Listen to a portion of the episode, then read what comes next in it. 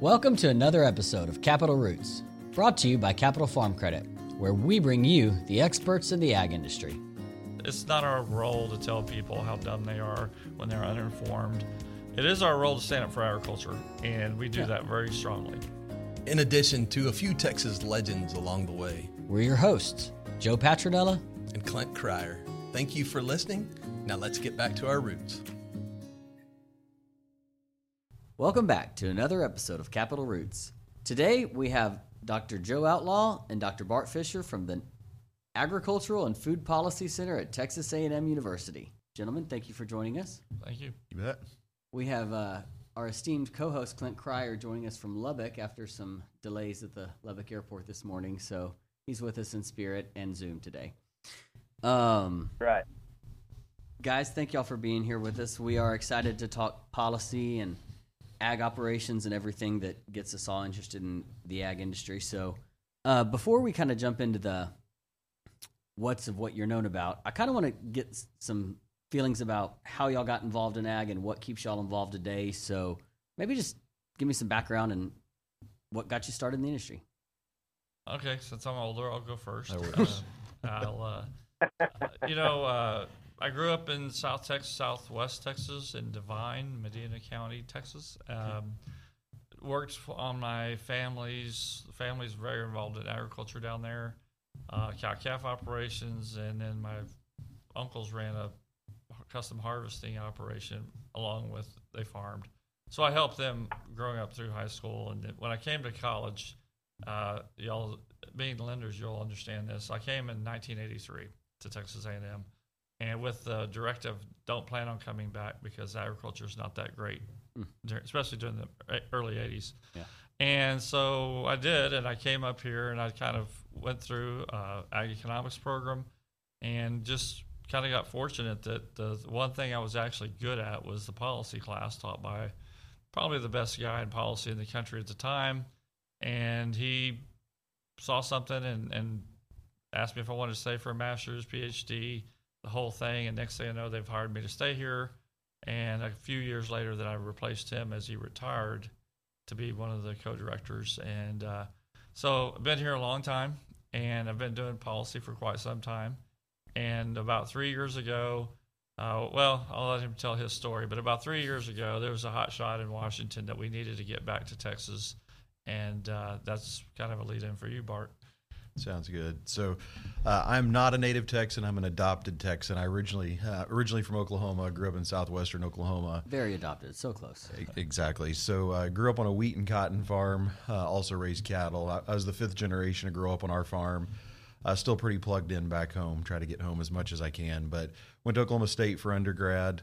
Uh, went overseas. Uh, I went to Cambridge University for my master's. Joe says I went to Hogwarts. Uh, invariably, if we're in front of an audience, he's going to say I went to Hogwarts. I was going to say that sounds fancy, but I like the Hogwarts comment better. But I, so, I okay. quickly made my way to Texas. I actually I did a, a brief uh, four years in D.C. working. I wasn't working in ag. That's all I'm passionate about is ag, and I wanted to get back into agriculture. So I came down to Texas A&M to do a PhD. I was in the third year of that, working with the Ag and Food Policy Center, when I got a call asking if I'd go back to D.C. Uh, Frank Lucas was the incoming chairman of the Agriculture Committee at the time. Uh, he was going to chair the the 20, development of the 2014 Farm Bill. Asked if I'd serve as his chief economist, so I moved back to D.C. Uh, to do that. Mike Conaway ended up becoming chairman, the congressman from Midland.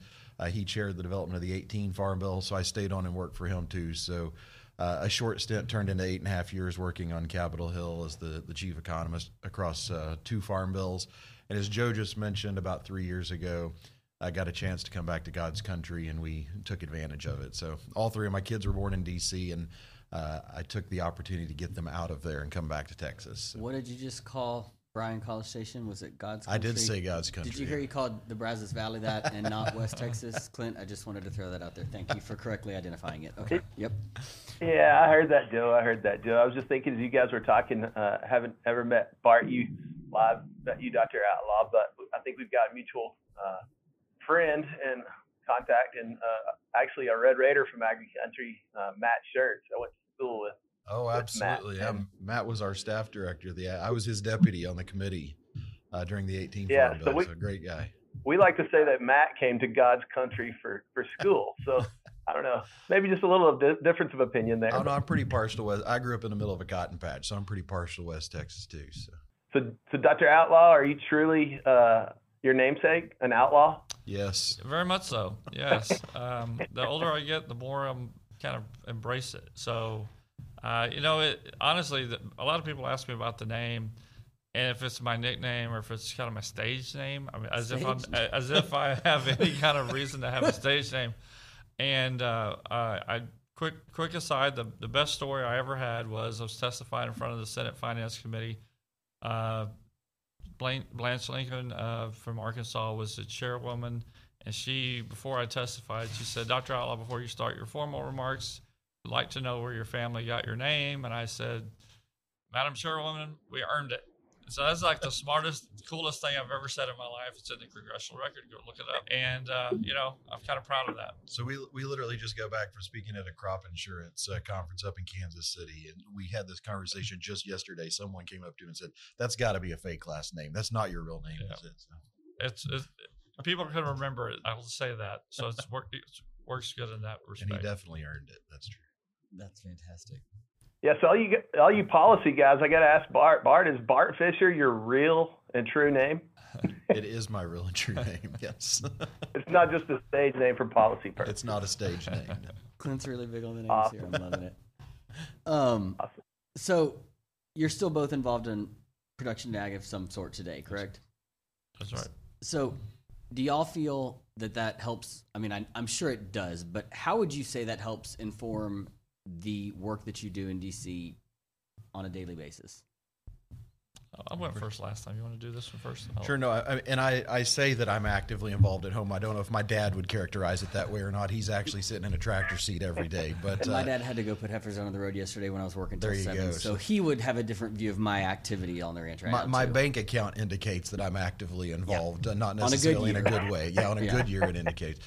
Uh, but no, we're still very plugged in, and, and to, for me, it's always been important. Even in DC, it, it looked different when I was in DC, obviously, but I, I wanted to stay plugged in in part because. Because uh, you know, when we're ma- when when I was working for Congress, we were making decisions in D.C. I wanted to have an I, uh, an idea of how it was impacting the people out on the ground, and so for me, it's always been important to maintain that linkage you know, I do what I do. I, I came to work for the Policy Center because we're known for looking at farm level impacts, and that's the thing I care most about. How do the policy decisions that are made in Washington affect farmers and ranchers out on the ground? And so, I mean, we, we can do that through our center. We do that with working with producers all over the country, but it also helps to just still be kind of somewhat personally on the hook, even though it's not our main you know source of livelihood. Having that personal connection just kind of help, helps keep me grounded and helps me have a better sense of what producers are going through out on the ground.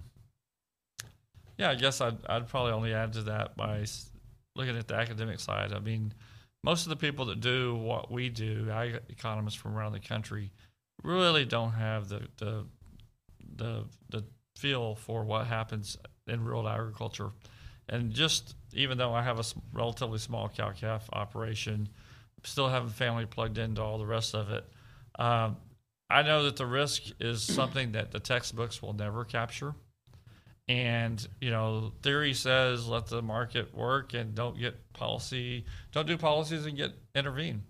And the reality is, is is that the uh, thankfully the Congress doesn't ever ask people who write textbooks in economics what we should be doing. They just they they've decided that we're going to support agriculture, and our role is to, to try to help them make the best decisions they can. Uh, we, we we aren't the ones that get asked should we do this. We're the ones that get asked. We're going to do this. What's the best, What- most what's going to efficient happen way? if we Yeah. do? Yeah.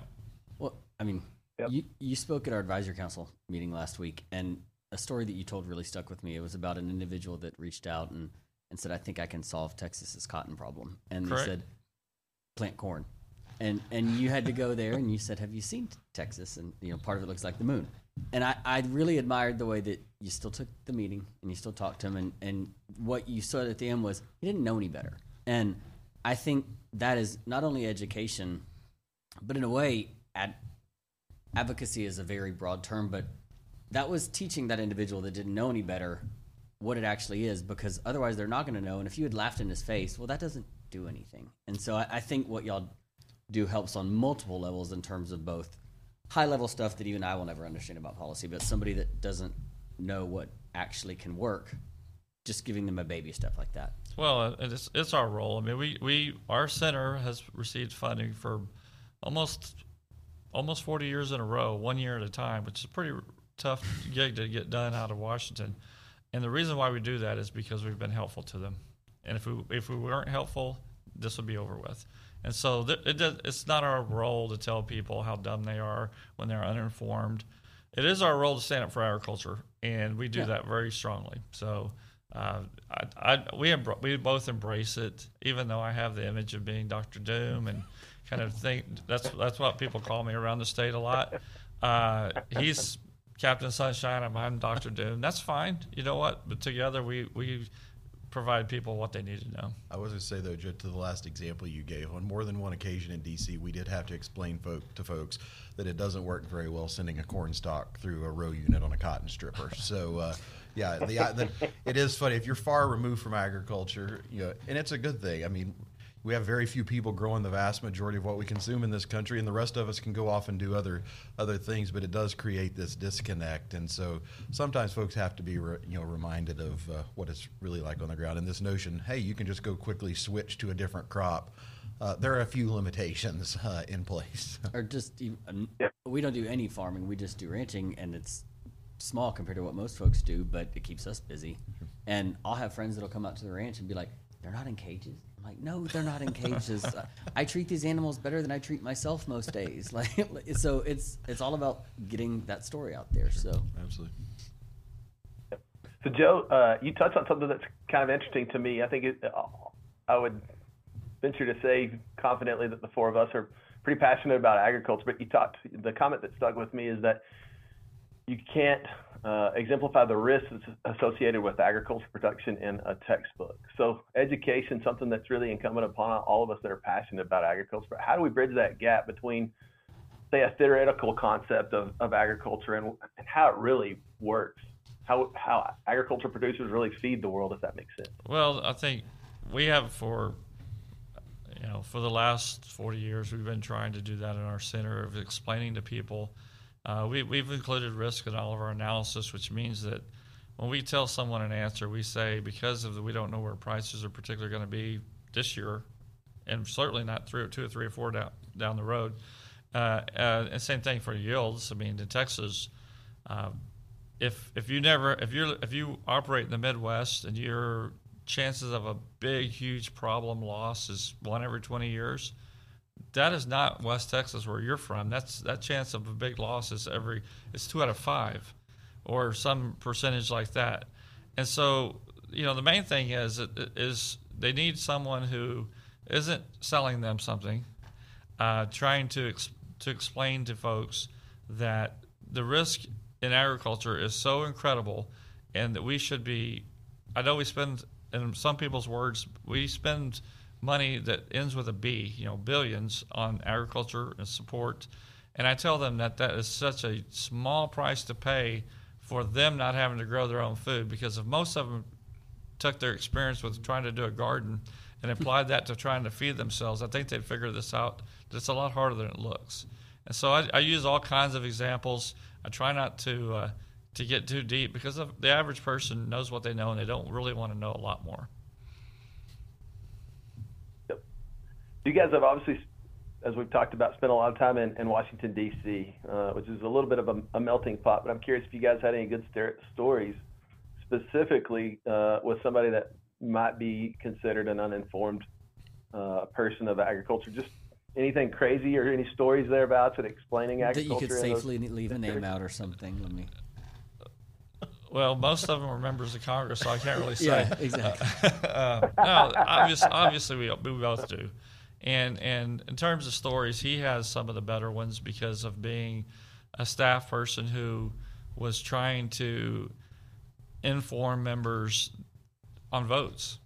And I, and I know that he has a lot of examples. I don't know if he wants to, to share any specific names, but just examples of trying to explain to people on the floor of the House before a vote why what they think they're voting on is not exactly what they're voting on. Yeah, I, I'll leave names out because I, I would like for our center to remain funded. Yeah, but correct. uh, Luck of the job. yeah, no, I mean even as Hey, an a- acronyms or acronyms or initials will also That'll work. too. you know, even as an intern, some of the calls we would get from folks uh, in the country, not countryside, from cities calling in with concerns about things, you know, in agriculture. It was, it was pretty amazing. A lot, interestingly enough, a lot of it revolves around animal welfare issues, which are it- it's fine, and people can have their have their opinions, but you do spend a lot of time just educating. But no, on the on the member front, you know. I think just one example was we were when we were working on the the 20 what would become the 2014 farm bill we were doing an extension of the 08 bill I got a call one night that we had a member uh, in the cloakroom right off the house that was trying to take down the extension because they were concerned we were doing something and it's very archaic it's rooted back you know to some of the early the permanent farm bills back in the 30s and the 40s and uh, they were convinced we were doing something you know trying to you know sneak something through and I get dispatched over to the House chamber like 9 p.m. I'm getting briefed by a whole team of lawyers while I'm walking under the tunnels. Walk in, they show the speaker's office sh- shows me face to face with this member, like answers, and he just goes off, you know, about 10 minute monologue. I spend about two or three minutes rebutting, you know, walking through the list of actually that's not correct, that's not what we're doing. He looks at his turns to look at his staff member who's got you know his eyes are about that big around. Says, well, what do you say? He's like, I, th- I think we're fine, and they turn around and you know voted for the bill. And so there's a whole lot of that that, that goes on. But I mean, the flip side of it too, though, because I, I talk, you talk to a lot of people who are disillusioned with Washington, right? I mean, you you don't have to look very hard to find a lot of frustrating things about that town. The flip side is that there's a lot of really good folks up there who, uh, particularly when it comes to agriculture, who are very committed, very dedicated. A lot of them who who come from the countryside. So there's a lot of people doing really good work there.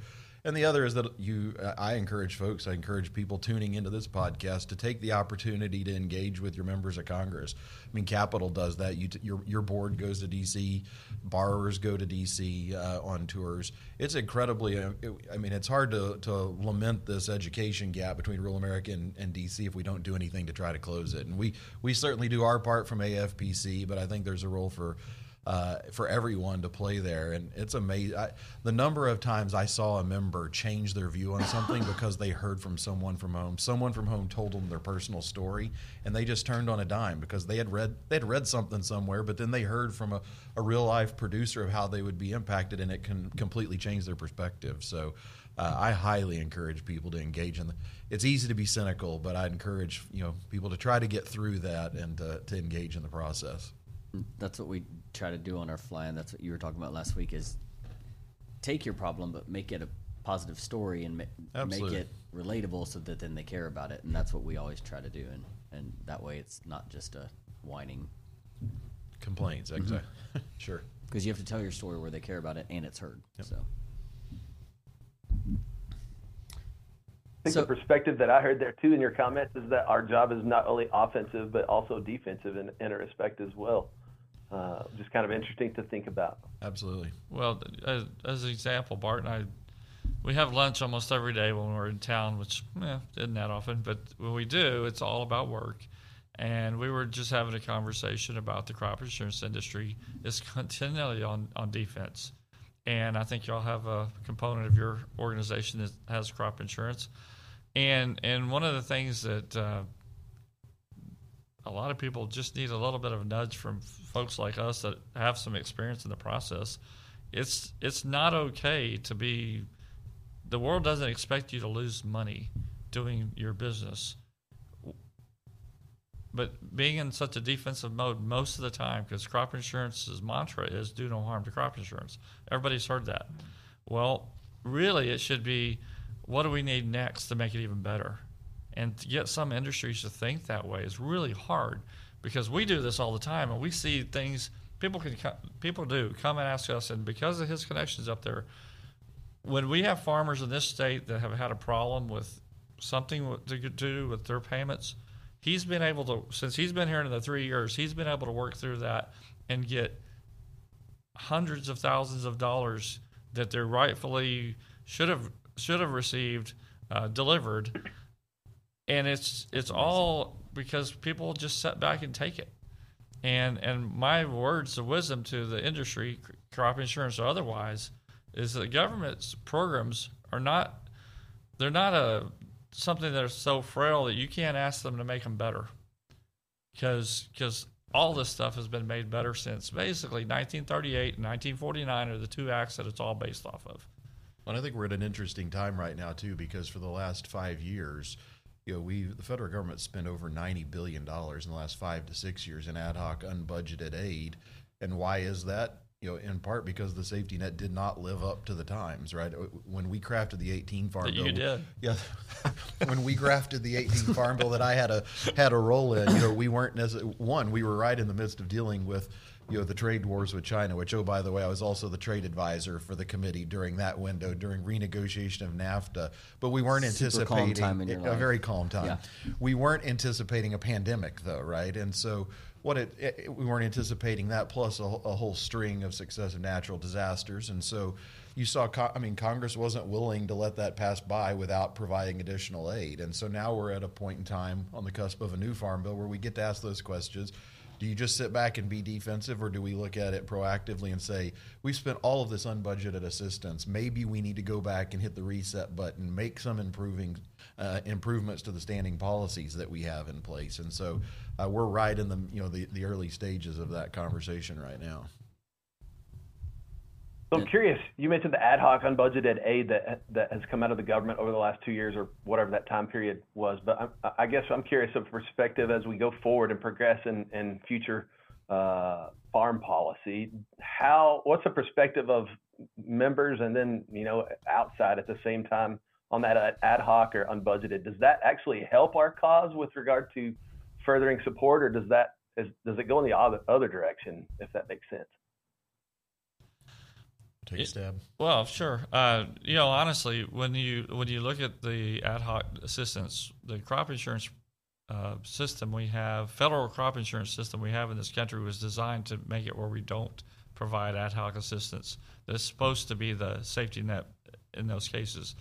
Uh, I answered this yesterday on a panel. I don't know. Did you like my answer yesterday? Yes. Okay. So uh, we don't agree on everything all the time. So I answered and said, look, uh, President Trump was clearly willing to spend money as a Republican. However, the House of Representatives now is is is being governed by uh, what I would consider to be more conservative Republicans than he was, and I think going forward it's going to be much more difficult to get that ad- hoc assistance um, than it was under President Trump or uh, in prior Congress. So my sense is we better work on policy now for this particular farm bill that that does a lot better job than the previous set of policies were even designed to do. It's all about money. So we could, he he I make fun of him but tease him about if if we wanted all this fixed, all they had to do is give him the money in 14 or give him the money in 18, and this could have been fixed. But the reality is is that uh, the way that the budget works for for doing farm bills, it's a if it's a difficult haul, and that's really the hard question: is are they going to provide money for this next bill to kind of make some of these fixes? And I, I mean, there's a clear preference to move away from that, right? To you know this recent phenomenon, the last five or six years, this resurgence of ad hoc. I think there's the policymakers want to get away from it. Why? I mean, one, it's unbudgeted. That that alone is a challenge. Two, it's after the fact. I mean, particularly for for guys in the lending community. I mean, it's tough. How do you how do you lend to a where you say, hey, if things go bad, maybe you'll get uh, help a year after the fact, right? You can't bank on that. Uh, and then the other is the timeliness. When the aid does come, it's usually long after the fact. You contrast that with something like crop insurance. One, you go into the growing season. You all, I mean, if you're trying to cash flow someone, you know exactly what their coverage is at the front end, right? And if there's an indemnity, it's paid in a couple of weeks, not in a year. Uh, while we're Right. praying that it might happen or not, right? So there's a clear preference to to insurance. I think what's happened between those two bookends, though, is if you look particularly in the state of Texas, you know, Joe was highlighting, you know, we're talking about some of the risks here. You know, because of those risks, our growers in this part of the country pay considerably more for their insurance, right? And what do we do? We buy down. I think buy down coverage. I think that's something, you know, particularly for those who aren't involved in ag, that's a hard concept for them to, to understand, right? You think of a $500 deductible on your car. Imagine you convert that to a 30%. I mean, we have 70% coverage, which means 30% of your crop I mean, so a five hundred dollar deductible on a car tra- turns into I don't know two hundred thousand, three hundred thousand dollar $300,000 deductible. in a farming operation. And I think what we saw was Congress saying, you know what, if we have a really bad disaster, that deductible is way too big, right? It ought to be a lot smaller. Well, you you have those conversation in farm bills, and until you get to that, you do ad hoc, right? You try to get help out the door to help it. So, I mean, that's the nature of the conversation. I think we will have, probably should have, is uh, kind of trying to find that appropriate level. I think one other key piece too is that you look at how much we pay you know our growers in this part of the country you know in in lubbock for example you've got i mean roughly 70% coverage on average 75 and you're probably paying 10% so whatever liability you insure you're paying 10% of that in premium. They're part of the parts of the country they can buy 85% coverage for 2% right? So there's some huge differences there. Insurance coverage in our part of the world is really expensive. So a lot of it comes down to how do you close that gap is there a way to kind of to try to close the deductible and I, I given the questions we're being asked by Congress, I suspect that's some, uh, you know, that's one of the, the many things that they're looking at, at grappling with. So, we've been talking about the farm bill. Would you guys humor us and tell us a little bit about like what that process working with Congress looks like for y'all? Maybe a little bit of what the day to day is, or I'm sure they're all different, but maybe a general overview. If whatever you're allowed to. I nominate Joe to go first. Okay. So, so our process of working with Congress is pretty interesting because we're in a support role. I mean, they provide assistance for us to help them make better decisions. So, a lot of times we're just sitting around waiting and anticipating. My biggest job, the thing since I've taken over of being in charge, was I've been pretty good at anticipating where the what was out in the press, what what are the things we need to analyze, so that we're not six months away from any kind of results that, that people would need to make a decision. And so we, we sat around a lot going, you know, the staff are going to be, this is the process they go through to develop the bill, but we need to be out in front of them and try to anticipate as much as possible. And so, you know, the working with them is great because, uh, well, first of all, we, we are bipartisan, right? That's in Washington now. That's not really the way things work. Sure. Meaning that anybody who asks us a question is going to get the answer, regardless of who asks it. And and so that is kind of a weird process to work through. When you have over my years, Washington has become more and more and more partisan, even on the Ag Committee, which for many years it wasn't. Um, so we have a system where if someone wants us to do something, they have to send us a letter officially requesting our help. And the reason being is that gives us protection. When the other side gets sees the if they see it the report and they get mad that why did we go out just picking a fight? And so this letter uh, official request letter kind of serves as you know we didn't just do this on our own. We're not trying to be partisan. And that amazingly has been really important throughout my career sure. of getting that kind of protection so we can do the work for him. And uh, I'll turn it over to let him say a little bit of the inside baseball part See, of it. I'm I'm confused because I've never seen Joe Outlaw sitting around. So uh, I think between the two of us, we probably give 50 talks a year each of us. So we're constantly on the go. But no, I mean, a, a lot of the work for DC is initiated by DC, right? They know they know where to find us, but having been on both sides of this, you know, when when I was in DC, um, when we were working on the 2014 for Farm Bill, for example, there were a lot of changes in that bill, right? One because it was cutting 23 billion, and so for the money that was left, we f- had to figure out how do we leverage that as far as we possibly can. It involved creating things like PL, you know, the price loss coverage program with new reference prices. Well, where did we go?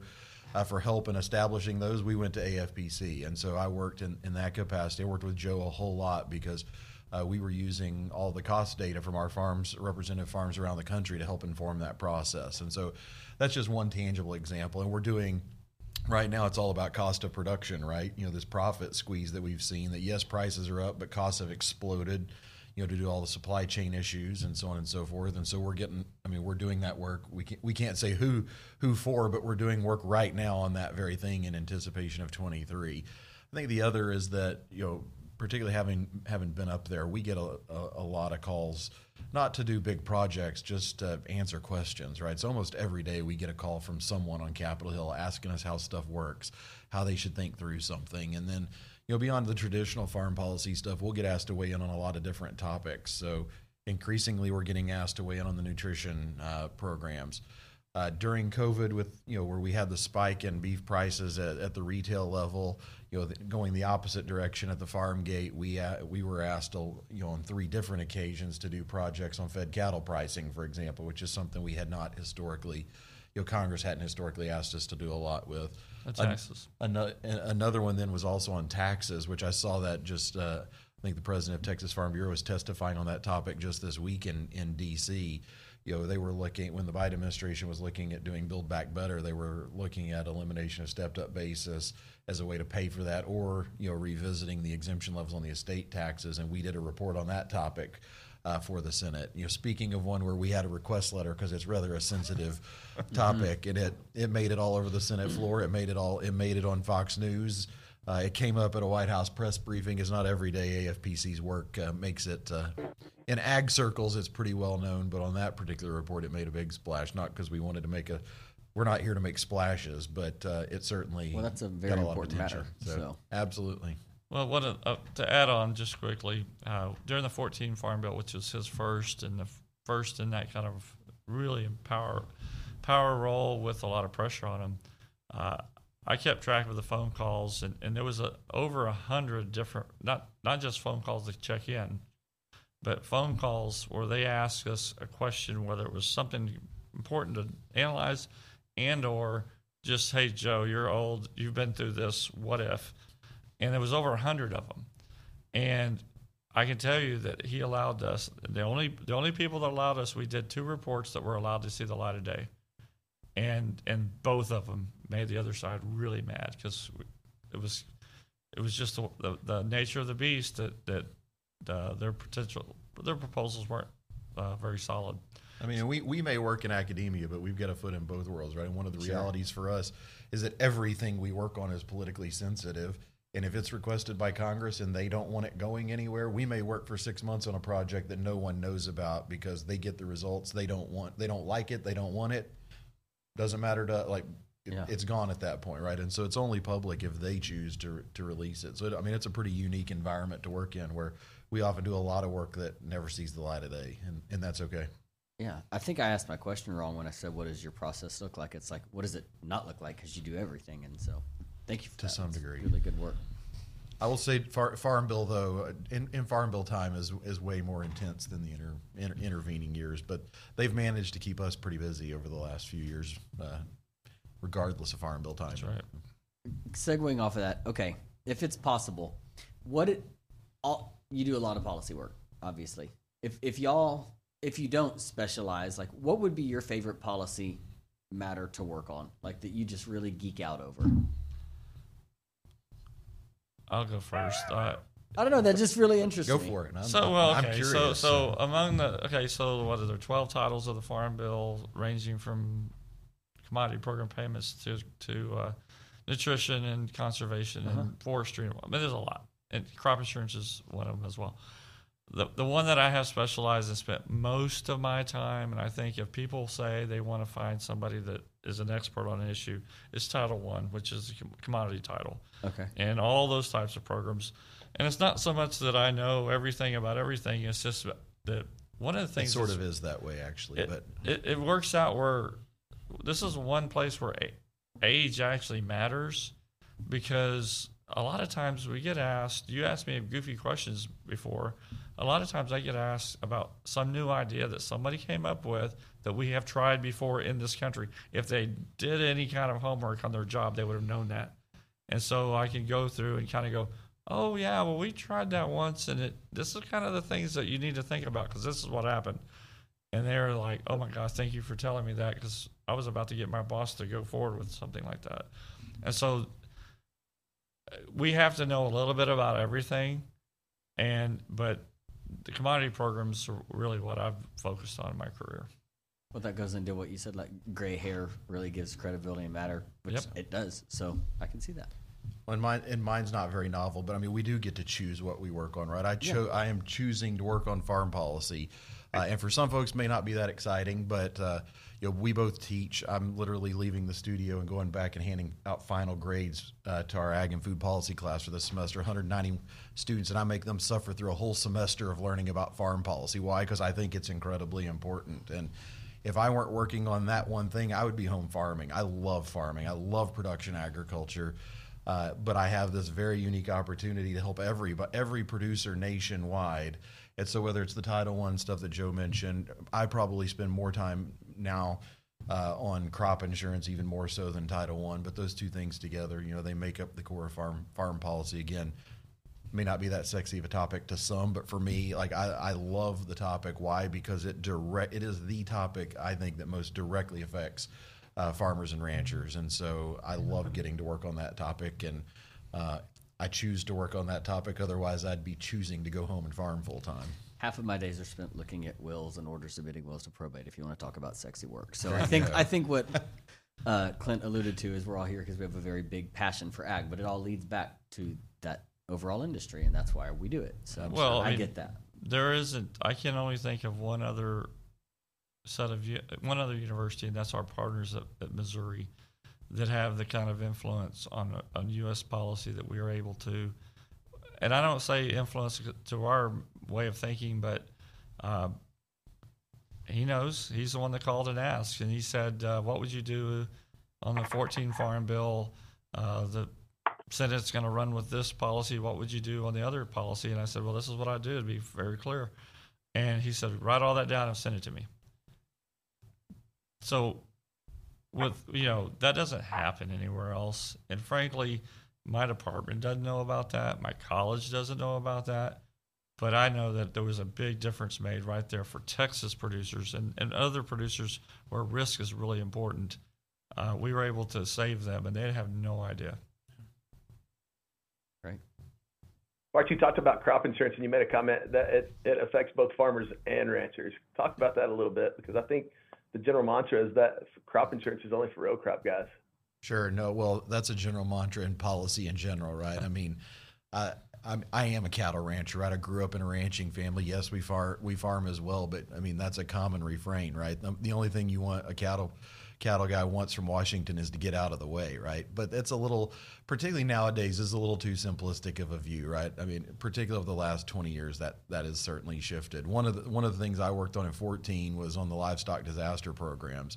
They had expired with the 08 Farm Bill. Mr. Lucas, who at that point was in a, I guess we're in the second year of the drought that would become the four, you know, ultimately five year drought. We ended up making LFP retroactive and then fully funded it going forward, right? So LFP alone has had a huge impact on Texas and particularly on the south, you know, really throughout the Great Plains and, and cattle country. Livestock forage But- program, uh, livestock that LFP? forage, Okay. that LFP. Uh, on the crop insurance side, though, another one that is not that well known, but one of the things we did in 18. So when co- we added cotton back to the Farm Bill uh, in 18 as part of the Bipartisan Budget Act, one other piece of that bill that you know kind of you know went without much notice was historically you could not RMA, the Risk Management Agency, agency couldn't spend more than 20 million dollars a year on livestock on, on crop insurance policies for livestock. That was struck in that bill. And since then, we've gone as a country. We were insuring 500 million dollars worth of livestock liability in 18. It's now over 22 billion. 4,000 percent increase in the last four years. And so you've got a lot of guys right now, and hopefully folks who are listening who haven't been looking into this with prices where they're at right now. Livestock risk protection's a policy that's available where for pretty pretty small premiums you can lock in prices, uh, you know, several months out. And so you've got a lot of risk management tools now, particularly in crop insurance for livestock that didn't even exist. I mean, they existed five years ago, but because of limitations, they couldn't there was just a limit on how much could be available, and so all that's gone, and it's a completely new day for livestock producers. And that and that tells you a little bit more about how we've transitioned over time. Early on, crop insurance was viewed by producers as another input they're buying, and where's my return on that investment? Oh, I didn't pay. It's a terrible return. Now, honestly, the, the, the producers are more sophisticated. I mean, it's been 40 years I've been doing this, so the producers are a lot more sophisticated, the ones that are left, and they understand that uh, hedging and risk protection and, and aren't afraid to spend a little money to to uh, to lock in some profits. Uh, and it's a good time. The bad time is, and you know, the farm bills. Make sure we make this point at some point. The farm bills are for the bad times. They're not for right now. Right now, the commodity prices are pretty high for most everybody. Livestock prices are high for everybody but hogs. The farm bill is about the time when this top of that cycle turns and starts heading south. And that's why it's really hard to do a farm bill just right now because of that problem.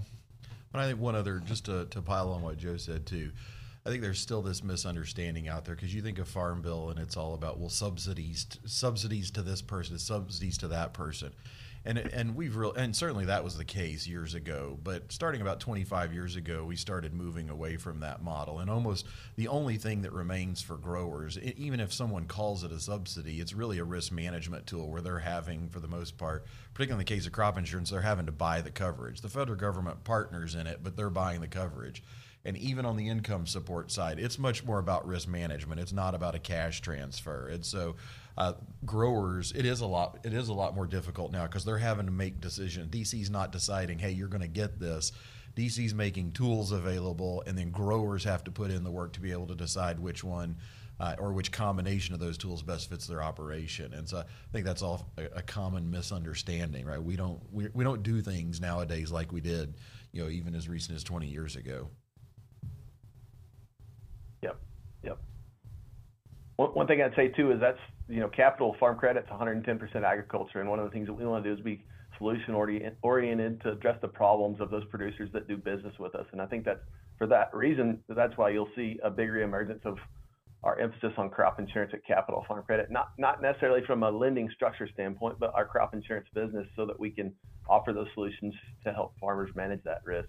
And it's not just farmers I asked the question of of you, Bart. But I think uh, moving away from that and opening eyes of, of, what's available out there in the form of risk management products, not only to those farmers but also to those cattle producers and ranchers.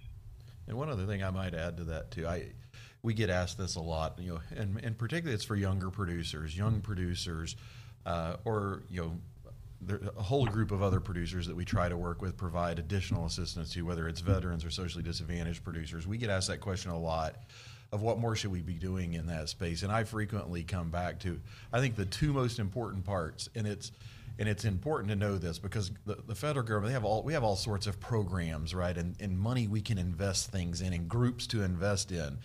But at the end of the day, what's going to whether you're a beginning farmer more established grower and where, wherever you are in between the two things that are going to help you be successful as a grower one is having a robust safety net and two is having access to credit. And frankly if if you have two of if you have those two things i think they're the, foundational building blocks of being able to be successful. Uh, certainly not that's not going to alone make you successful but those are the two fundamental starting points for being successful in production ag. Uh, and thankfully, those are still, I think, the, the biggest focus of the farm bill. But my my concern too, as we get further and further removed from the farm as we lose sight of that. And it's it's a challenge to make sure that policymakers stay focused on those two things.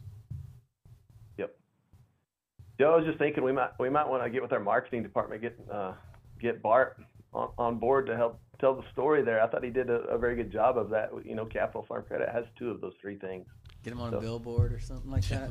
we all need my yeah. face on a billboard. Well, That's exactly what we need. Well, you better get one of those wide ones. Is all I'm saying. Hey now.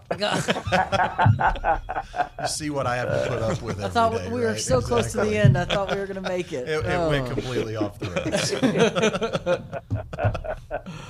well, Clint, that's about what I got. You got anything else? I don't think so. I appreciate you guys being on today. It's been a it's been an enlightening discussion. Uh, hopefully different than what you guys would see in, in your normal ordinary talks where you want to people want to talk the technicalities of, of the the farm bill and farm policy and the current inner workings. Or what's happening? What are you going to tell us? When is it going to be? We all know that's kind of. Hey, you didn't ask us when the farm bill is going to get done. So well, I think everyone knows that. So, but I just I want to thank y'all for being here as someone who gets a desk pay job through ag and on a good year, one through the farm. Y'all do so much for all of us, and we're really, really appreciative of it, and that's not lost on any of us. So sure. I thank y'all very much. Our pleasure. Thanks. Thanks for having us. So, oh yeah, wait, thank you guys. And Southern Ag today. So what's the Absolutely. website? He does it better than I do. Southern Ag. SouthernAgToday.org. Okay, I checked this out. really great content. Farm Bill, just policy in general. Everyone needs to check it out. And just a plug for y'all there. Really wanted to get that in here before we ended. So Thank I you. appreciate it. anyway, thank y'all for being here today. Yep. right. Thank y'all. Thank you for joining us today on Capital Roots. Texas agriculture is the foundation of our story and what makes us family. Capital Farm Credit's a proud member of the Farm Credit System. We finance farmers, ranchers, agricultural producers, and rural landowners, and we're here to make your vision a reality. We've been serving rural Texas for more than a century. Whether it be traditional, innovative, or lifestyle, we'll help you cultivate new ground. We're all in this together. Because together, we're better.